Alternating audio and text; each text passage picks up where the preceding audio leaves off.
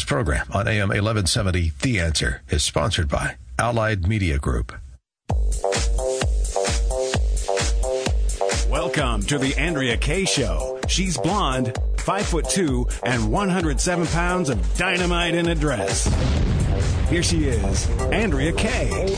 Good evening and welcome to the Andrea Kaye Show. So glad to have you all here with me today. It's Monday and I'm coming to you from the AM 1170 KCBQ studios and sharing this hour with me. I'm always uh, honored to have you all share this time with me, but I've got to give a shout out to none other than Dijon Dillon, who's helping out today. Hey, baby.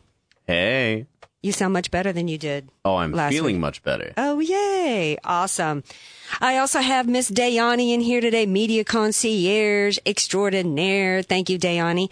Hey, are you guys following me during the day? Follow me on Twitter at Andrea K5. Friend me on Facebook. And also, um, are you on Periscope? Are y'all periscoping? Because you know I'm scoping the show now sometimes too, and I'm especially excited to have a guest in the studio today, Joe Strazzeri from Strazzeri Mancini. Say hi, Joe. Hi there. How you doing? I'm good. Thanks. Thanks for coming in and braving the dynamite today. um, I asked Joe to come in because we're going to get into a little talk about taxes a little bit later. I'm paying attention to you, what you guys tell me you want to hear about on the show. And I think it was Nathan Gattay uh, and Doug Kaiser as well. Doug specifically asked me to start covering some stories about the Dow and taxes and to get into a little bit more economics because really as much as we talk about the war on terror and, and the threats that we face as a nation, the economics are also, it's a dual situation and dual issues with which people are voting. And we're going into the Iowa caucuses. They're about a week away. Now, you know, last week, uh, I was talking about my concern over divisions within the party. And I was specifically talking last week about when Ted Cruz attacked Donald Trump's and New York values. I wasn't thrilled with that. I said we had seven years of division and divisiveness going on with an administration that's been trying to divide us along gender lines and race lines and age lines. And why was the Republican Party getting involved in any kind of divisiveness within itself? And then I wasn't particularly thrilled with as eloquent as it was, as heartfelt as it was. Trump's response was really a little too New York centric and not really about America. I said, you know what? I would really love it for, for the Republican Party to seize this opportunity for unity and to get this country back together and, and have it be around a conversation about American values instead of New York values or Iowa values. Haven't we been divided enough? And to me, when I think about American values, to me, American values are really rooted and traditionally into conservative values because they were based upon our founders and our founders really envisioned limited government. And so things just kind of went from bad to worse last week in terms of division within the party. And it was really fueled, the, the, the flames were fueled by uh, National Review's hit piece on um, Donald Trump. And I said last week, actually, even before the National Review piece came out, I said, you know what? I've already made my decision as to who I'm going to vote for in the primaries and I'm not going to share who it is because I don't want to be fanning the flames. I don't want to be insulting anybody for their decision in terms of who they like and who they don't like. And I don't, I, I, I don't think that that really helps anybody. And then out comes this hit piece by National Review. And, you know, I got to even thinking even deeper than that. I got to thinking about, okay, we've already got this deep hostile divide going on within the party. And who's really to blame for it? The National Review piece comes out and is in, in, and the hit on Donald Trump. But, you know, so much anger and hate against Donald Trump. The anger should be really placed against why Trump is even in the race at this point and why he's in the lead. And I, this, that's something that, that I've said before. You know, for years, the big joke going around was, you know, Bush's fault. You know, President Obama for years, uh, in, even going into his second term, blamed everything on Bush, so much so it became a running joke. Well, I'm looking at the situation with Trump right now and the state of the nation, and I'm going, you know what? Maybe that's not so much of a joke to me anymore. Because, you know, what, the deep divide right now and what people are arguing over and fighting over right now is the definition of conservatism. Well, what was President Bush? He's the one who ran as a conservative, ushering in this new form of conservative eh, under the Bush, what he called the compassionate conservative. And what did that really give us? Not only did it give us Trump, it gave us Obama. Why? Because what was their definition? What was Bush's definition of conservatism? It was big government In fact, he presided over an incredibly expansive uh, uh, expansion of government through Department of Homeland Security, what I call the Greedy Geezer bill. He pushed for comprehensive immigration reform. He's the one who gave us the Wall Street bailout, the auto bailout. He added air to the housing bubble when he went around bragging about minority home ownership, knowing that, that these loans weren't good. He appeased Islam actually after 9-11. In fact, everybody right now is upset over the administration's plan and now with Paul Ryan uh, in terms of bringing more refugees here. Well, you know who started that? President Bush started that. He ran as a conservative and he governed like a liberal. And then his architects on the heels of, you know, the what happened, the collapse, the economic collapse, some people call the Great Recession of 2008. Then what, then his architects, the architects of the failed compassionate conservatism, then they came in and gave us McCain and Romney as a way to try to push back against Obama, who stepped in. And, and so many people on the left love to rail, eh, you know, about President Bush. And I think, wait a second, I don't see a whole lot of daylight between President Bush and Obama when you look at these policies. So what is conservatism? Because to me, Bush's conservatism, what's been kind of driving the party for a while, which also gave us not only the, the failures in 08, but also, you know, we candidates like Romney and McCain who could not articulate a persuasive argument for conservatism. They gave us Obama. So what is conservatism? Well, I guess I'm supposed to look to National Review to define conservatism for me, which I find offensive. You know, they seem to think that they have the right to define it for me. I don't think so. Was it defined by the great Ronald Reagan, one of my heroes? Well, he mistakenly gave amnesty to how many uh, illegal aliens who were here? Or was it defined by those overpaid consultants whose track records of sales, like Karl Rove, is so abysmal? I don't think the guy could get a gig selling appliances at Best Buy. See, I thought conservatism was about individual responsibility, individual freedoms. So why is somebody trying to take that away from me and telling me who I should vote for and who I should support? That was a big mistake that National Review made. Because not only did it not help their publication any, but all it did, what, what does this serve? What does it serve to insult somebody that a huge portion of the American people sits behind? And where were they all these years ago trying to eh, sell conservatism? See, when, after Romney lost so bad because he couldn't articulate the value of conservatism by anybody's definition, I actually had the head of the Republican Party for California and a huge GOP consultant on my show. And I said, listen, I said, we're getting our butts kicked. Why don't we take a page of the Democrat playbook and eh, they push their agenda all day, every day in a clear, concise, persuasive manner. And they do it without apology. They push their agenda first and the candidate second. We, we wait until it's the election year time and then we put forth a candidate who's squishy. Nobody trusts them in any way. And then we try to wrap some incoherent message around them and it fails. Well, is that what National Review was trying to do here? Maybe that's what they were trying to do. Maybe they were trying to, to push conservatism. Well, I, but they didn't do it in the right way to me. What, what they should have done is do an entire manifesto on the beauty of American values, the beauty of conservatism, why it works for the best people, then for the most people why that's a system we need to get back to. Then maybe do a Q&A with the with the candidates, all the candidates, give them a set questions, the same Q&A session for each candidate and then let the people decide who they want to vote for in the primary. And you know what? If it ends up being Donald Trump, then, then it's Donald Trump.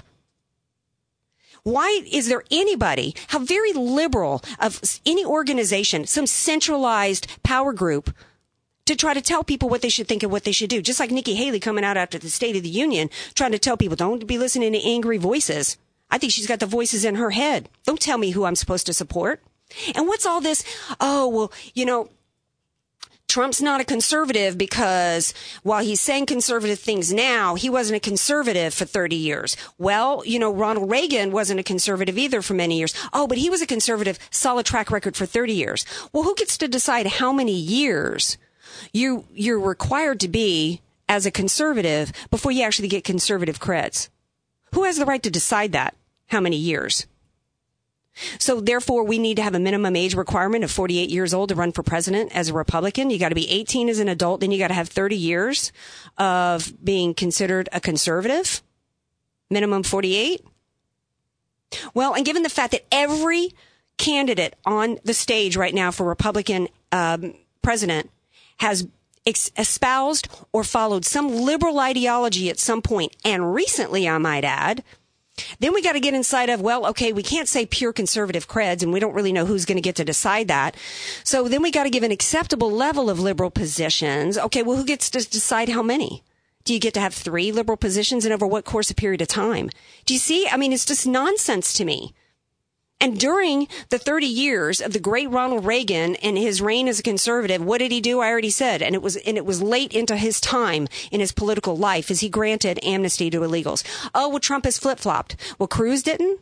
Google, Google video and you'll see Ted Cruz talking about how we need to bring 11 million illegals out of the shadows. They, they've all flip flopped. They've all espoused liberal. I am not sitting here pushing one candidate or the other. What I'm saying is I'm really hoping that we can coalesce as a party where there is no perfect candidate. We need to coalesce around somebody, and, and these are not really good times for the hardcore conservatives uh, kind of stuff. We need to coalesce around who we think right now can go in and do the best job given the situation that we're in. I had somebody yesterday say, you know what, and there's a new movement. Glenn Beck is sitting with Ted Cruz in Iowa saying, um, you know, if Trump gets the nomination, you know, better Bernie Sanders. There's actually cons- Republicans out there who say that they're conservatives who are espousing that. That, that, that makes no sense to me. One said to me yesterday, well, that way we can keep conservatism intact for the next go round. There may not be another go round. We get to 25 trillion in debt. We have an influx that changes our culture and we end up with Europe where we've got Sharia, large parts of America under Sharia. And what's this little band of conservatives going to do when they come in? Right now, those same conservatives are saying Trump's out of his mind for saying he's going to round up 11 million people and send them home. So what is this little band of intact conservatives going to do when our country's gone? Now, my brother in law said it best on that same thread yesterday when he said, Unfortunately, we are going into this election with two choices unknown and self destruct. Because the reality is, is there is nobody, including the great Thomas Sowell, brilliant mind who was a part of that National Review piece, who has a crystal ball. The problem we face right now, one reason why people are so frustrated is because we have elected people on the basis of their conservative creds and what they say they're going to do and how eloquently they say it. And they don't say it in the same brash manner in which Trump has said it. And then they get into office and they don't do anything they said they're going to do.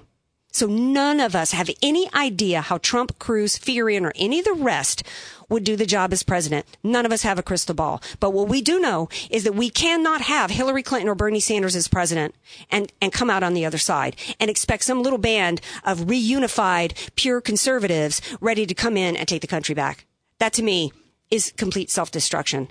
Now I got to take a break. and we come back, we're going to pick this up on the other side. This is the Andrea Kaye Show on AM 1170. The answer. Ooh. How you doing, baby? No, not you.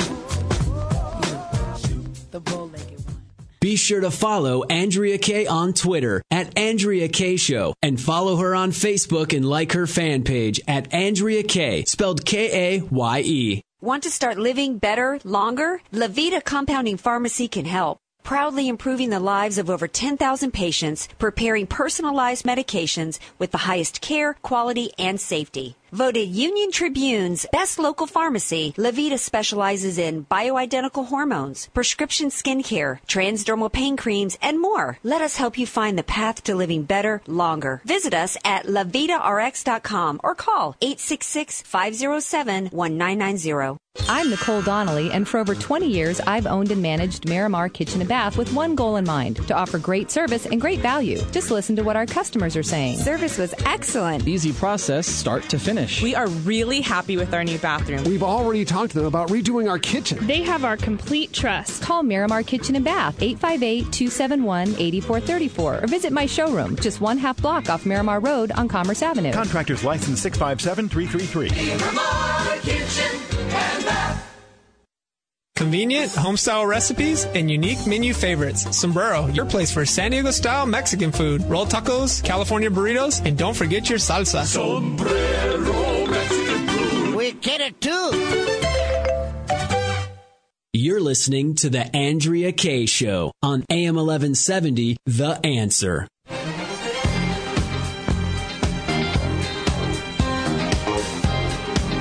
Welcome back to the Andrea Kaye Show. Glad to have you all here with me. Glad to have Joe Strazzeri from Strazzeri Mancini in with me. Hey, I'm loving that song, Dijon. That's I'm Every Woman. We got a segment coming up we're going to talk about. I'm going to talk about with Joe. And it's the Queen Bee. Is that what they calling it? The Queen Bee syndrome. We're going to talk about that in a little bit. But before, um, we were talking about this National Review dust up, Joe. And I was talking about before the break, I was talking about we're going to be in a situation to where it's unknown versus self destruct. And I was talking about we need to pick, there's no perfect candidate. None of them have a pure conservative uh, background. They've all flip flopped. They've all espoused. Even Rubio recently uh, espoused uh, on, um, I think it was Telemundo. He actually said he's still for the DREAM Act, which is a liberal position. He ran as a Tea Party candidate uh, got into office. Everybody knows about the Gang of Eight, and you know what? He's he's kind of he's trying to pretend like he's not still there with the Gang of Eight. But you pay attention to any questions that come to him about illegal immigration. He always wants to pivot and make it be about ISIS because he doesn't really want to admit that you know he's really still for uh, and he says not amnesty, but it doesn't have to be a pathway to citizenship. All they're really coming here for is legal status so that they can get benefits. And what we, so, you know, again, the point is that there's no perfect candidate. And I think we've got to think about as, as part of, of our decision making process and who we're going to support, who actually can do what they say they're going to do. It's, it's not enough to have a great principal position if you don't have the skill or the will to actually make it happen. And so then you got to also think about leadership. Who's got leadership abilities. And to me, I'm going to ask Joe what that, that means to him. But to me, leadership means I got to look at somebody who, who can create a followership because there's nobody unless you're going to have a dictator come in and just try to impose his will all over everybody. You know, now people are saying they're bashing Trump because he's saying that he's going to work with people and negotiate. Well, you don't, you said you didn't want another dictator. You got to have somebody who can create a followership in order to get things done. He, you cannot, even if, if, even if he inherited a million dollars, some people are like, oh no, he's not a self-made man because he inherited money. People inherit money all the time through the lottery and they go bankrupt. You still got to know what to do with it. You still got to have a good work ethic. He has demonstrated his leadership ability um, in order to build his business. What I like about Cruz as a leader is I like the fact that he's willing to take a risk out there in terms of trying to affect change. But I haven't really seen a lot of accomplishment in that from him. And I'm concerned that he doesn't have the ability to create a followership within his own party because otherwise maybe he would have had more success with some of the stuff he was trying to do. What are your thoughts on that, Joe? Bad leadership is um, when you have a group of people do what you want them to do and they thought it was their idea. Okay. And that was the that was the definition of leadership for a long time. Leadership now probably um, goes back to what happened at your dinner table and my dinner table when we were kids. Our folks brought people to the dinner table who thought differently than we did Mm-hmm. to expand our mind. Right. And we didn't think badly of them as long as they were good people. Right. We said, look, you represent a whole segment of the population that thinks the way you do. Help me understand why. Mm-hmm. I think this completely different way. It either got you more entrenched in what you did or helped you augment it, but it made it easier for you to work with somebody else. Mm-hmm. By definition, leadership in today's world is going to be being able to work with somebody else. How do you work with them if you don't understand their position? hmm Right. And so, I- and I think that, that Trump's ability to, I think an asset in terms of leadership, like you're talking about, in order to be able to work with other people, is some of the criticism that Trump is getting right now because he's saying, "I'm willing to work with the Democrats. I'm willing to talk to them." Or, yeah, I've given, I gave money as a businessman to a Democrat back within the system because it was going to help me somehow in business.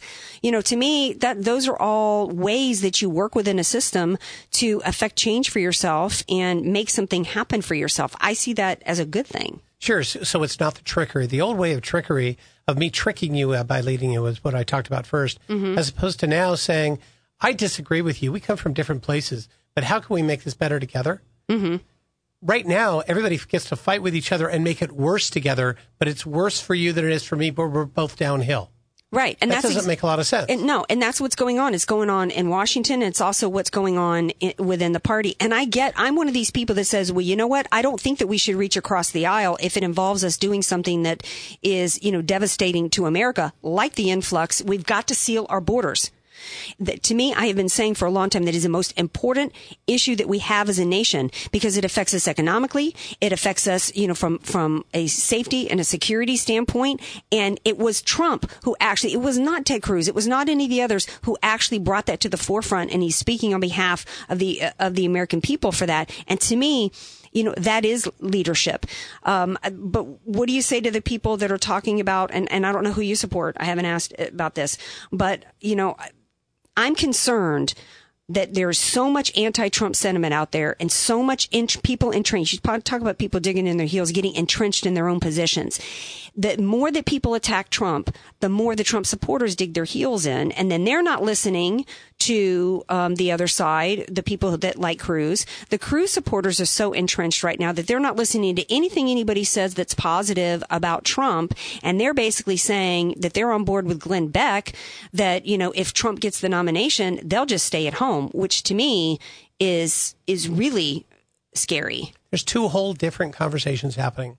One conversation is out there saying, how do we move the ball forward? How do we make it better for all of us? How do we make it better even for one group? There's mm-hmm. another whole conversation happening. How do I get in power or how do I stay in power?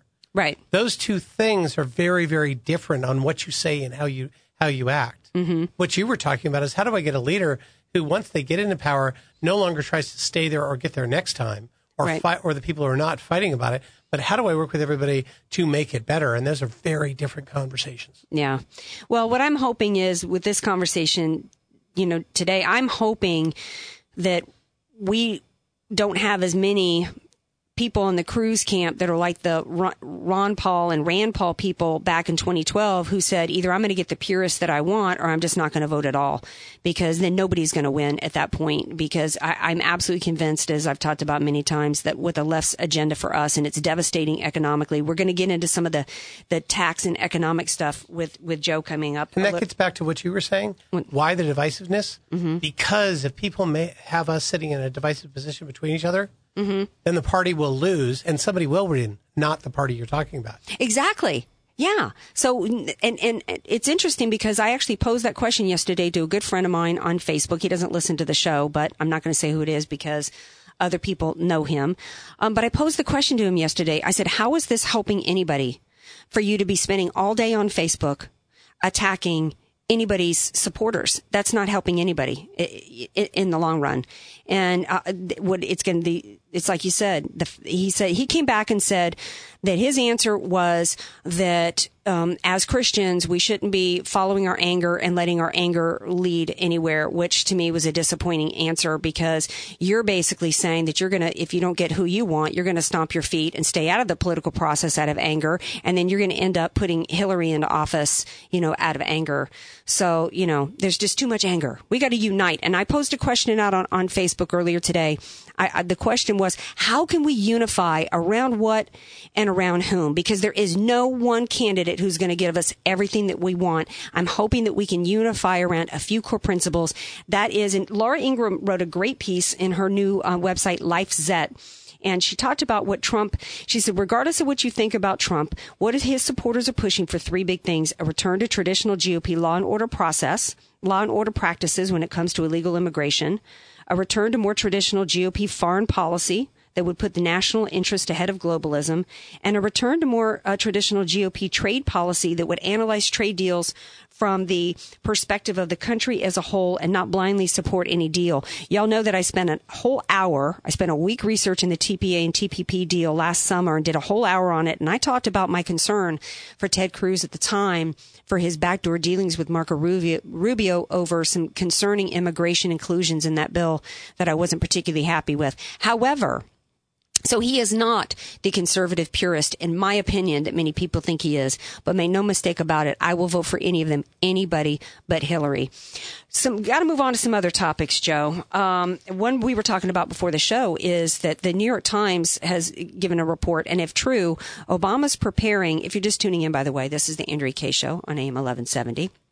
Follow me on Twitter at Andrea K5. Go to my website, AndreaKayeShow.com. Friend me on Facebook.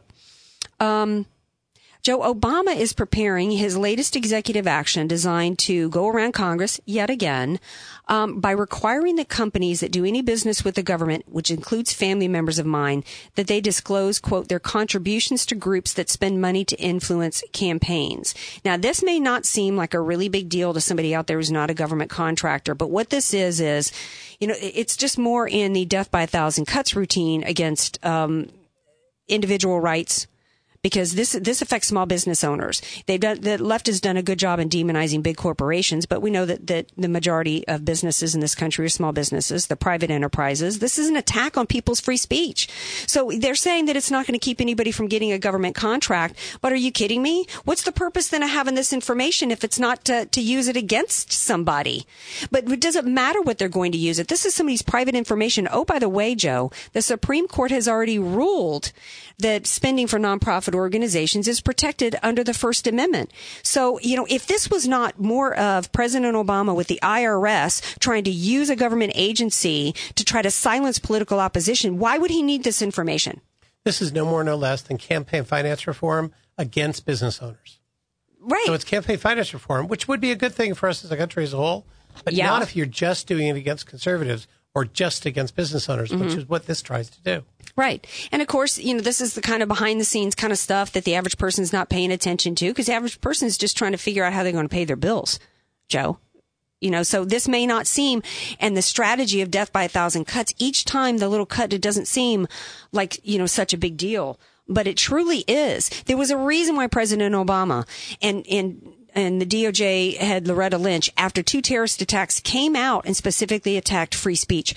Boy, that is, that's the firewall. They really want to breach it. I've said before, that's really what, what same-sex marriage was about. It really wasn't about the, you know, financial contract, civil contract between two people. No, they wanted, they wanted to get that designation of that word marriage because then they can get to hate speech legislation. Then they can criminalize speech. There's a real movement to get at the First Amendment and we got to keep our eye on the ball. And I really, where's the GOP today talking about this? Um, this is another, speaking of free speech, this is just a little blip. Hang with me, Dylan. Give me another minute here. Time magazine. This is from a Republican. You know, that while I earlier opened the show talking about the Bush, um, Bush definition of conservatism, compassionate conservatism, what that all meant. You know, the GOP's running around masquerading as though they're party of conservatism when they did the expansion of government, the Wall Street bailout and all of auto bailout, all of that. Now, we've got a Republican in South Carolina, Joe, who's who's um, offering legislation that would create a panel of experts to determine if a person qualifies to be as a journalist. Similar to like the process a doctor would go through. And it's the registry law and, and for responsible journalism registry. And it would outline requirements for reporters to reach before they can work in any media. Pay attention, Dayani. You might not be allowed to work in the media if you don't pass um, the journalist standards. I mean, this is the same Republican who, you know, uh, he says he's not a press hater. Um, he was accused of being a press hater. Um, but he said the, the bill is needed to make sure that the journalists adhere to a code of ethics. Now, I agree with him here. He's the same guy who said that he's concerned um, with the reportage being more editorial than reporting. But the solution is not government control.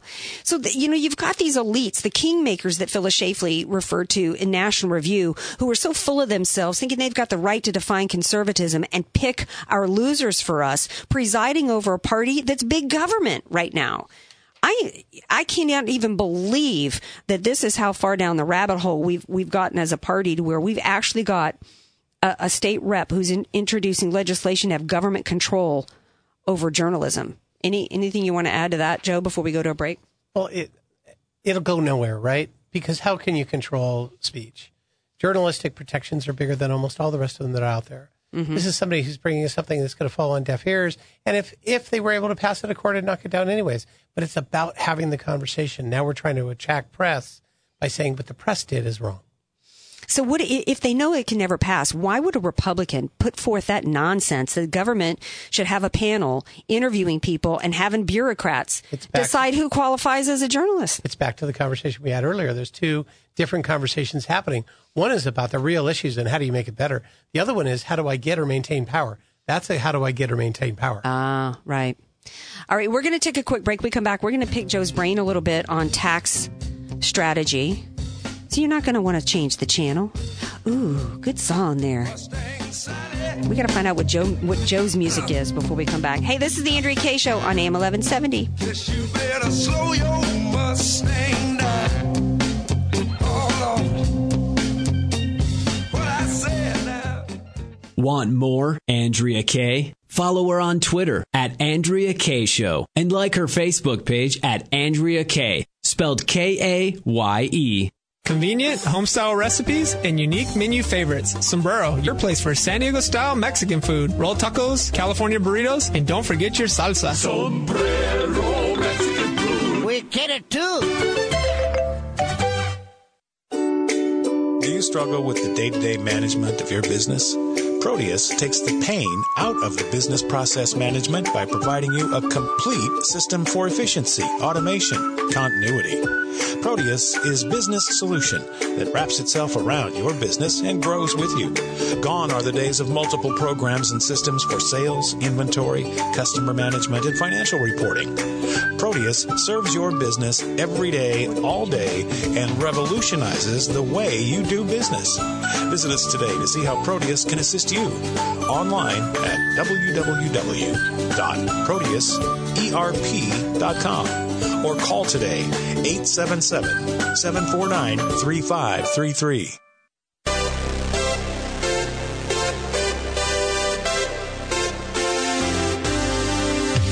Fresh Healthy Vending, the nation's largest healthy vending company, is looking for locations in this area to place its latest innovation a fresh, healthy micro market at absolutely no cost to your business. A fresh, healthy micro market is like a mini health food store for your office break room. Choose from breakfast meals, fresh salads, wraps, hot meals, smoothies, cold pressed juices, and more, all at a convenient self checkout kiosk. Now you can offer your employees exactly what they want all natural, healthy, fresh, and organic foods. Fuel productivity and creativity, decrease absenteeism, and increase morale. Fresh Healthy Vending is offering the first 20 offices that sign up $250 cash and 15% of the net profits each micro market generates each month. For free information about this exciting and healthy opportunity, visit freshandhealthy.org to request your free machine. You're listening to The Andrea Kaye Show on AM 1170, The Answer.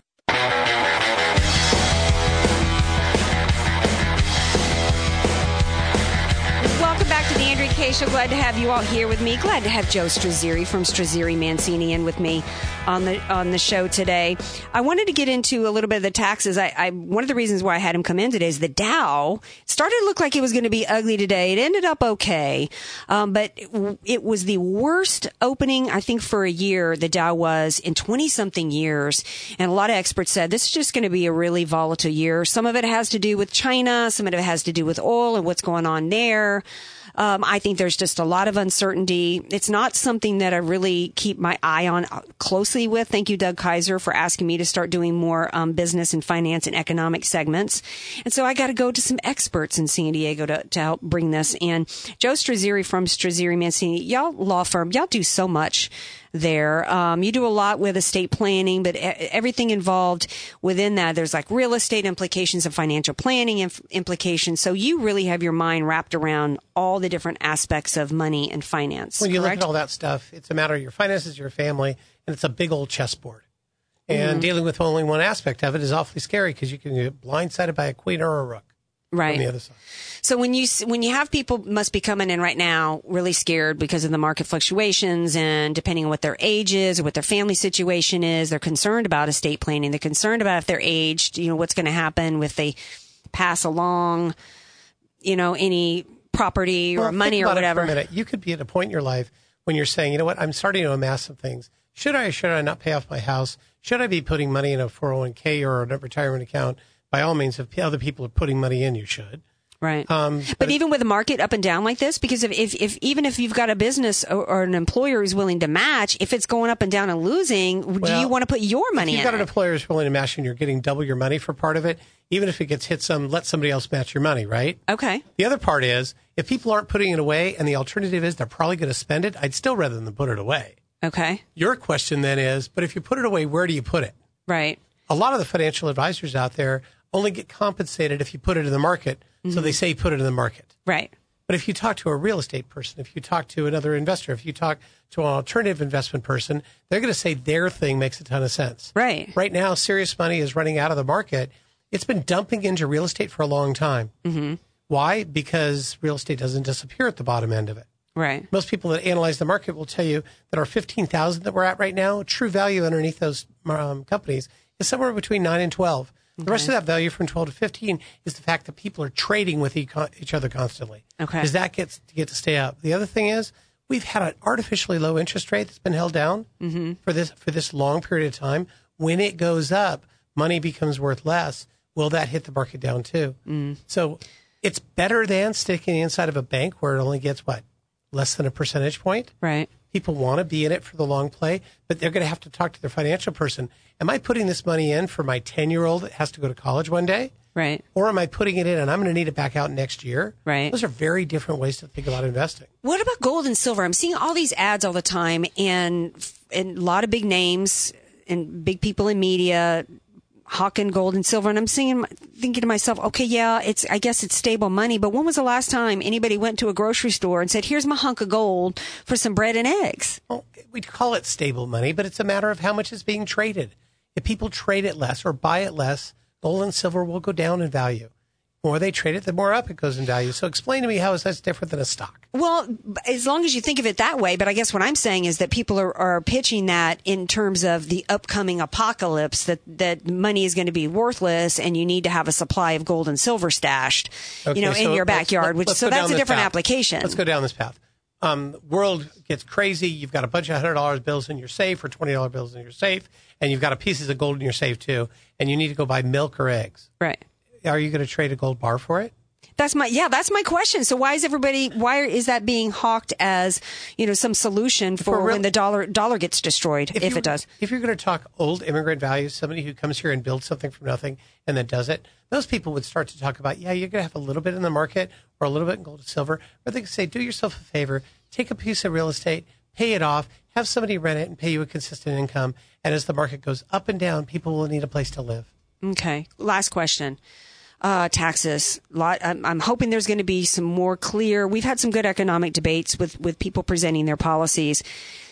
Um, tax, uh, flat tax. There's different versions that are being espoused by Ted Cruz and by Donald Trump, who are the two front runners. What are your thoughts on that? We're back to the conversation I had before. There are some people talking about how to make policy and how to make it better, and other people talking about how to get in power, stay in power. A flat tax will not happen unless we have major campaign finance reform. All of the all of the ability to cause investors to act a different way, place money a different a different direction, is because of our taxation system. Mm-hmm. So what you people often refer to as ways in which they get taxed or loopholes Mhm. are to cause people to act in a particular way. Mm-hmm. Will I buy something and sell it for a capital gains tax or not? Will depend on how much I get taxed. Mm-hmm. So the likelihood of a flat tax where it quote unquote gets simplified Mm-hmm. takes all those players out of the game. It's nice to talk about in election years. It's never going to happen. Right. Yeah, and then think about all the CPAs that would that would revolt.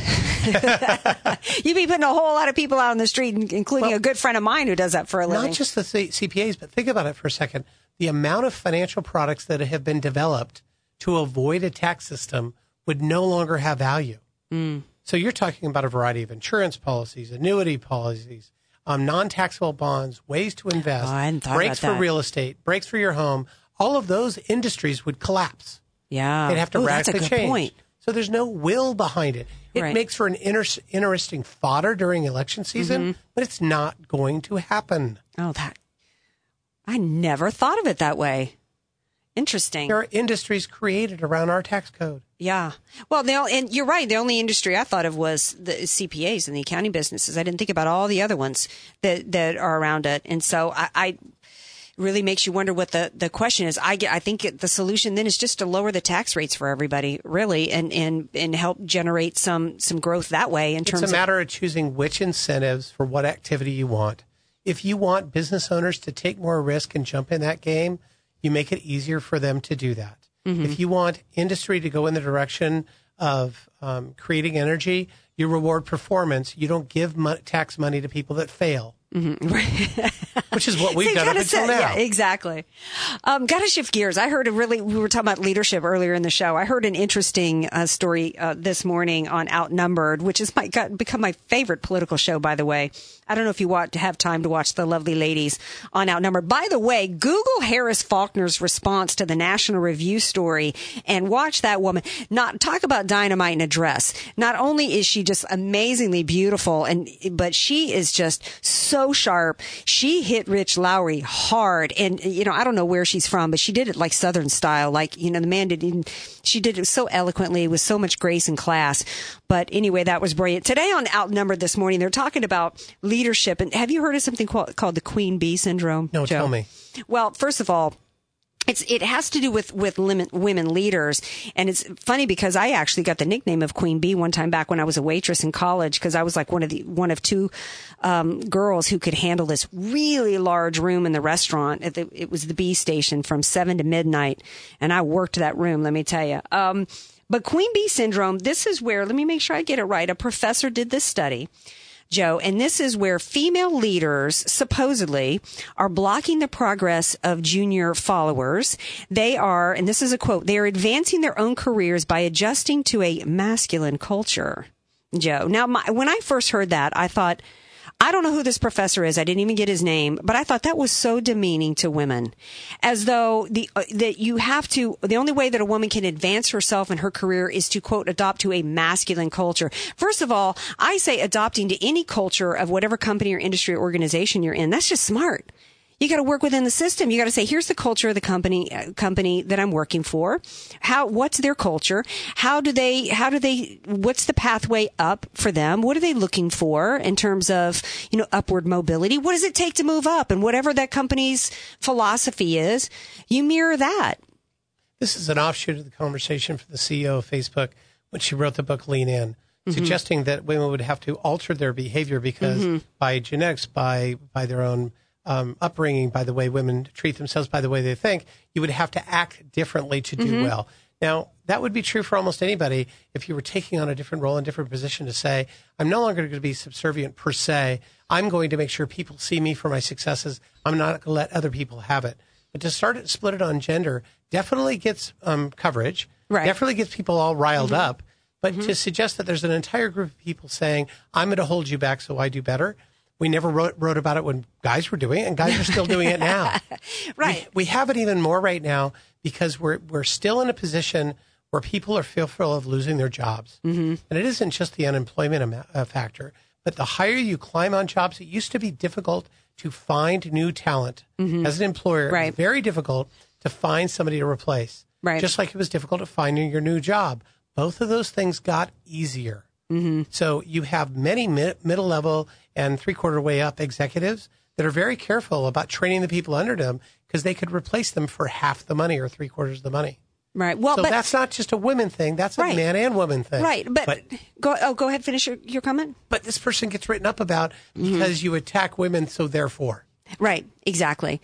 Um, it, it- and it furthers that it, but it furthers what you were talking about with the gal from Facebook. I don't remember her name, the lean in. I mean, to me, liberalism, and I think this professor was, uh, to me, this is obviously a, a liberal mindset of that these women can't be there on their own. It's got to be, you know, they've got to adjust themselves. It, liberalism is, is about unequal treatment under the false guise of seeking equality. And it's all about identity politics. Why they view everything through the lens of gender and race and age and skin color. My experience in corporate America, and I worked for some of the biggest, most shark like shark infested waters ever, like at Xerox Corporation in the late 80s and the 90s when it was just re- books were written about how difficult of an organization it was to work in. And I didn't experience this. I didn't experience anything even remotely like this. In fact, we were required to do a eh, not required necessarily, but the culture at Xerox at the time was, you know, we knew that in order to, uh, to be upwardly mobile, we had to have a succession plan. I was responsible in some ways, at least in my own mind. It was ingrained in me in the culture that I needed to have my my replacement ready to go. I actually took part in that. I sought that person out because why would the company want to promote me and leave a hole where I was? I would rather this conversation go down. I we represent a lot of business owners and a lot of executives, Mm-hmm. and it, within that, predominantly males because of the type of position we're talking about. Right. it would shock you the number of them that are nervous as all get out, that don't know how to deal with strong women that are moving up, because when they were grew up, they never met that woman. And in the Hmm. workplace, they're now having to adjust. So I think So I it's the it men amusing. having to adjust to the women. I find it really amusing when somebody says a woman has to adjust to a man's world. I could line up 10 times the number of men that are sitting there saying, how do I adjust to support this person to, to capitalize on how strong they are, but also not get myself in trouble because I've got to be careful of what I say what I do that Mm-hmm. can get me in a world of trouble. Well, well, you know what? Those men, you know, are, I think more men, if Harvard has its way and more universities have their way, here's how I'm trying to segue here. Um, more men are going to have trouble trying to acclimate and, and find their way, manipulate their way, and maneuver their way around corporate America if Harvard and other institutions have their way, because this is what they're actually proposing, Joe. They're proposing that Harvard's Graduate School of Education, that or, uh, school as well as others change their college admissions to less be about academics like test scores, AP classes, extracurriculars, and have it be based on meaningful contributions to others, community service, um, students' ethical engagement and contributions in other ways. How is somebody, you know, we're dumbing down our society, men especially in some ways, I think, to not have to compete, not have to to earn anything. Everybody's got to get a blue ribbon for everything that they do. Nobody, there's no, it, this is supposedly to help the underprivileged people, but to me, it's all about indoctrinating society into basically being a bunch of losers. Well, that that's a political conversation. You're right. At the end of the day, it's supporting a different constituency. What it's saying is, if you are going to be successful monetarily, or you're going to be successful in grades traditionally, let's value that less, and let's value more these other things that people might t- tend to do, which is larger in a liberal sense. Right, but how and how can anybody who comes out uh, uh, of a school with any kind of degree where your admissions was based on this going to go into these corporations that we just talked about, these businesses we just talked about and compete? How are they going to be be able to be successful if if the measurement of success is some vague uh, varying types of family and community contributions across race, culture and class? What? If I was going to be incredibly conservative and put myself in those shoes at the moment, I'd say this is a different way to get to affirmative action. Right. And that's that's what's trying to happen. Do I think there should be a healthier balance? Heck yes, there should be a healthier balance in everything that we're doing out here.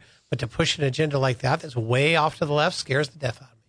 Well, yeah, it scares me from a variety of different ways. I mean, uh, you know, tomorrow I'm going to get into a little bit of Common Core because it's um, what's going on out there in our school system, the complete indoctrination from you know kindergarten, preschool, actually all the way through up college. is It's scary. It's scary from a variety of standpoints because it's detrimental to us as a nation in terms of our culture, in terms of economics, in terms of if you look at the Common Core and the indoctrination, in terms of Islam and, and what they're promoting. It's all about the transformation to be complete through the destruction of our American culture.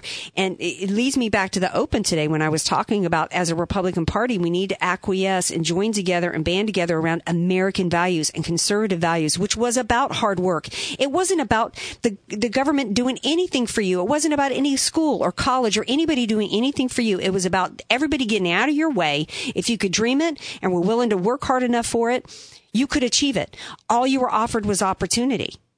And those are the American values. Hard work, liberty, individual responsibility, individual freedom, freedom of speech, freedom of gun ownership. These are all common values we place. And I think we, we share. And I think every re- uh, Republican candidate, including Donald Trump, um, uh, you know, has a platform that's centered around those and it may look a little bit different, but that is truly what I think that we all stand for as a party. And so I, I'm hoping that everybody listening will, you know, rethink the position that Glenn Beck is actually promoting in Iowa, which is Cruz, if Trump gets the nomination, people would stay home or vote for Bernie Sanders, which is what Beck said. And I guess my recommendation to Ted Cruz would also be step away from Glenn Beck because it, you know I'm disappointed in Ted Cruz that he would actually be sitting in Iowa, have that said in front of him that Bernie Sanders is a better alternative than Donald Trump, and have him stay silent. You know that was really disconcerting to me. We're going to get into some more economics on tomorrow's show. I don't know how much time I have left. I wanted to talk a little bit uh, about the NFL yesterday. Y'all know I love the NFL. Joe, do you follow sports? I do, but not nearly like you do. Oh no, I am crazy about it. I, I almost played hooky from church yesterday because I was scared I wouldn't get all my stuff done and get home in time for. Um, yeah, if Paul has a minute to come in, I want to rap with him about the NFL and what happened yesterday. Y'all know Paul is my NFL sports um, reporter. While Paul's coming in here, I got a quick question for you, Joe. Article on CNBC: Sixty-eight percent of Americans destroy their credit before the age of, of thirty. Yes, and re-destroy it again later. Because it didn't work completely the first yeah, time. Yeah, because they weren't good enough at it. Because they found out they could destroy it. Then there was a way back. They got their way back. They overextended themselves one more time. We tend to buy things and get things that we want rather than the stuff that we save to earn, and that's going to be a different conversation. But there's different segments. Our millennials are better at um, right now saving and then buying after they save, rather Mhm. than buying something and paying interest on it and effectively paying for two but having only one. Mm, that's crazy. The other part about it that you were talking about earlier, taxes. My daddy, who we lost um, 10 years ago, was an immigrant. He used to tell me, Dad, son, it isn't about what you make, it's about what you keep. Mm-hmm. How much at the end of the day do you have? And the one that takes the biggest away from you is the government. Mm-hmm. So you've got to be careful about the taxes you pay and how. So he used to structure how he invested and what he did based on how they were taxing at the time. That changes each time. Mm-hmm. The more you adjust to make sure it's what you keep, either Mm-hmm. by what you're suggesting, tightening your belt and not buying before you should, Right. or making sure the way you invest that you're not giving 40 or 50% of it up to the tax, but instead somehow through a tax credit or a tax break, you're keeping more of it. Right. That's what's going to amass more at the end result Mhm. between your spending habit you talked about and the way Mhm. you get it taxed. Well, as long as I can find a way with your help, maybe to buy more shoes, Joe. That's really what we want. Now, hurry up in here, Paul. We only got a couple minutes left. I got to pick your brain about what happened yesterday. Y'all know that Paul is is my sports reporter here. Um, okay, we had the NFC we had the AFC championships games yesterday. One was good, one was not. Well, it depends on how you it, look at it. Depends on what your uh, team is. If you're a Carolina Panthers fan, then it was it was really good. Well, I actually thought that the, the first one was actually a really exciting game. Now that was New England versus Denver. That was, and uh, Peyton Manning. I think he was wearing a Colts uh, t-shirt underneath his Broncos uh, jersey because he looked like the Peyton Manning of old, especially in the first half. Mm-hmm. He was throwing the ball really well on target. They ended up winning twenty to eighteen. Uh, Tom Brady did all he could, try to bring him back in the end, uh, but uh, you know got the touchdown, but couldn't get that two point conversion. And you know what? Good for Manning because I, I predict this is his last year, and so he gets to go out in the Super Bowl. But after what I saw in the second game, Manning is going to have his hands full in the Super Bowl. He absolutely is, but the Broncos defense was that was one of the best defensive performances I've ever Yeah, that was seen brilliant. by the Broncos. Uh, they were all over Tom Brady. Uh, broke up ten passes, sacked him four times, and uh, got to him twenty times. Oh wow! Knocked him down. so uh, you know if they can do that to Cam Newton, Yeah. uh, Cam Newton's never seen a defense like this. He's you know he's not at Auburn anymore. He's in the NFL, and the Broncos have two weeks to prepare for him. True, but I, I but uh, you look at both sides of the ball in Carolina, and who can beat these dudes? And that Cam Newton. I mean, I don't really like his attitude. I think he's a little bit of a punk, a handsome one, I might add. But I mean, he is that dude's like practically seven feet tall. I mean, he's Yeah. as big as Gronk, and I mean, they move up and down that field at will. Yeah, exactly. He can run, and he throws very similar to the way Peyton Manning used to throw. Right. Uh, you know, he throws it, uh, you know, with velocity, and he's he's getting better and better with his accuracy. He can make any single throw on the football field. So he's going to give the Denver Broncos all they can handle. Right. It should be a really, really good Super Bowl. I hope it's a good Super Bowl because uh, Manning is a gentleman and a class act, and I really and I really would hate to see him, you know, go out, you know, completely humiliated, like well, Carson. we know how he does historically in Super Bowls. I He know. does so well.